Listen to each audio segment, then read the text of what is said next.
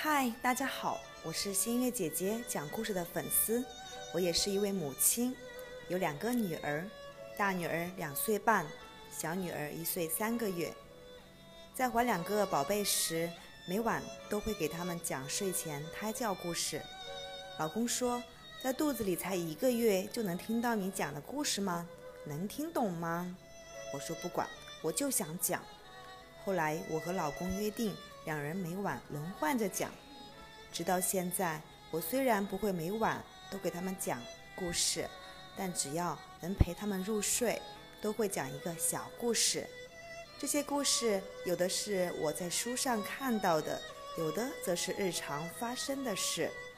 没想到大女儿对日常发生的事也挺感兴趣，因为我在讲故事的同时。还会顺便的给他普及知识点，比如遇到陌生人给好吃的，要不要吃？要不要跟陌生人走？突然有一天，我的大女儿跟我说：“妈妈，我讲个故事给你听吧。”我特别惊讶，我说：“好啊，你讲吧，妈妈听着。”女儿就是把我讲的故事又重复给我听，虽然他讲得很零碎。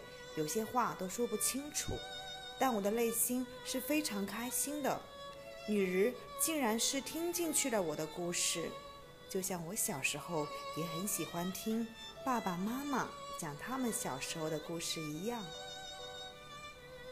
长大之后，我又喜欢听父母和长辈们讲传奇的故事，听完都会大大的张开嘴巴，表示特别的崇拜和向往。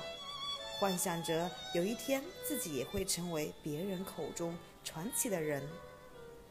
不管以后能不能做到，我认为每个孩子都有听的渴望和梦的渴望。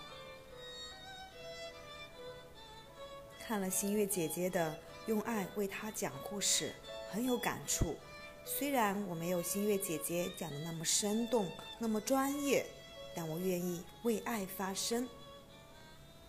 那今天我要给大家讲的故事的名字叫做《小马过河》。竖起小耳朵，故事开始了。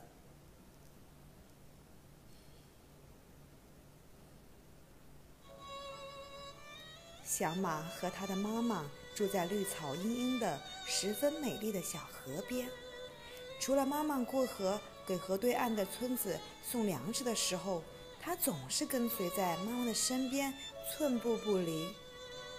他过得很快乐，时光飞快地过去了。有一天，妈妈把小马叫到身边，说：“小马，你已经长大了，可以帮妈妈做事了。今天，你把这袋粮食送到河对岸的村子里去吧。”小马非常高兴地答应了，它驮着粮食，飞快地来到了小河边。可是河上没有桥，只能自己趟过去。可又不知道河水有多深呢。犹豫中的小马一抬头，看见了正在不远处吃草的牛伯伯。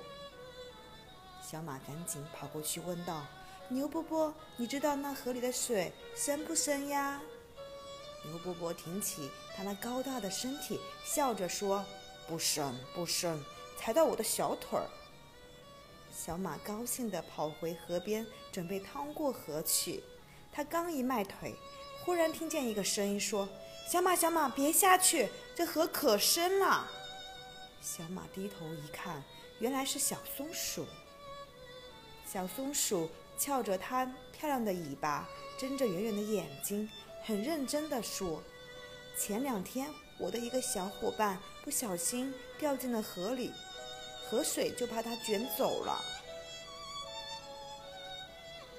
小马一听没主意了。马妈妈老远的看见小马低着头驮着粮食又回来了，心想他一定是遇到困难了，就迎过去问小马。小马哭着。把牛伯伯和小松鼠的话告诉了妈妈。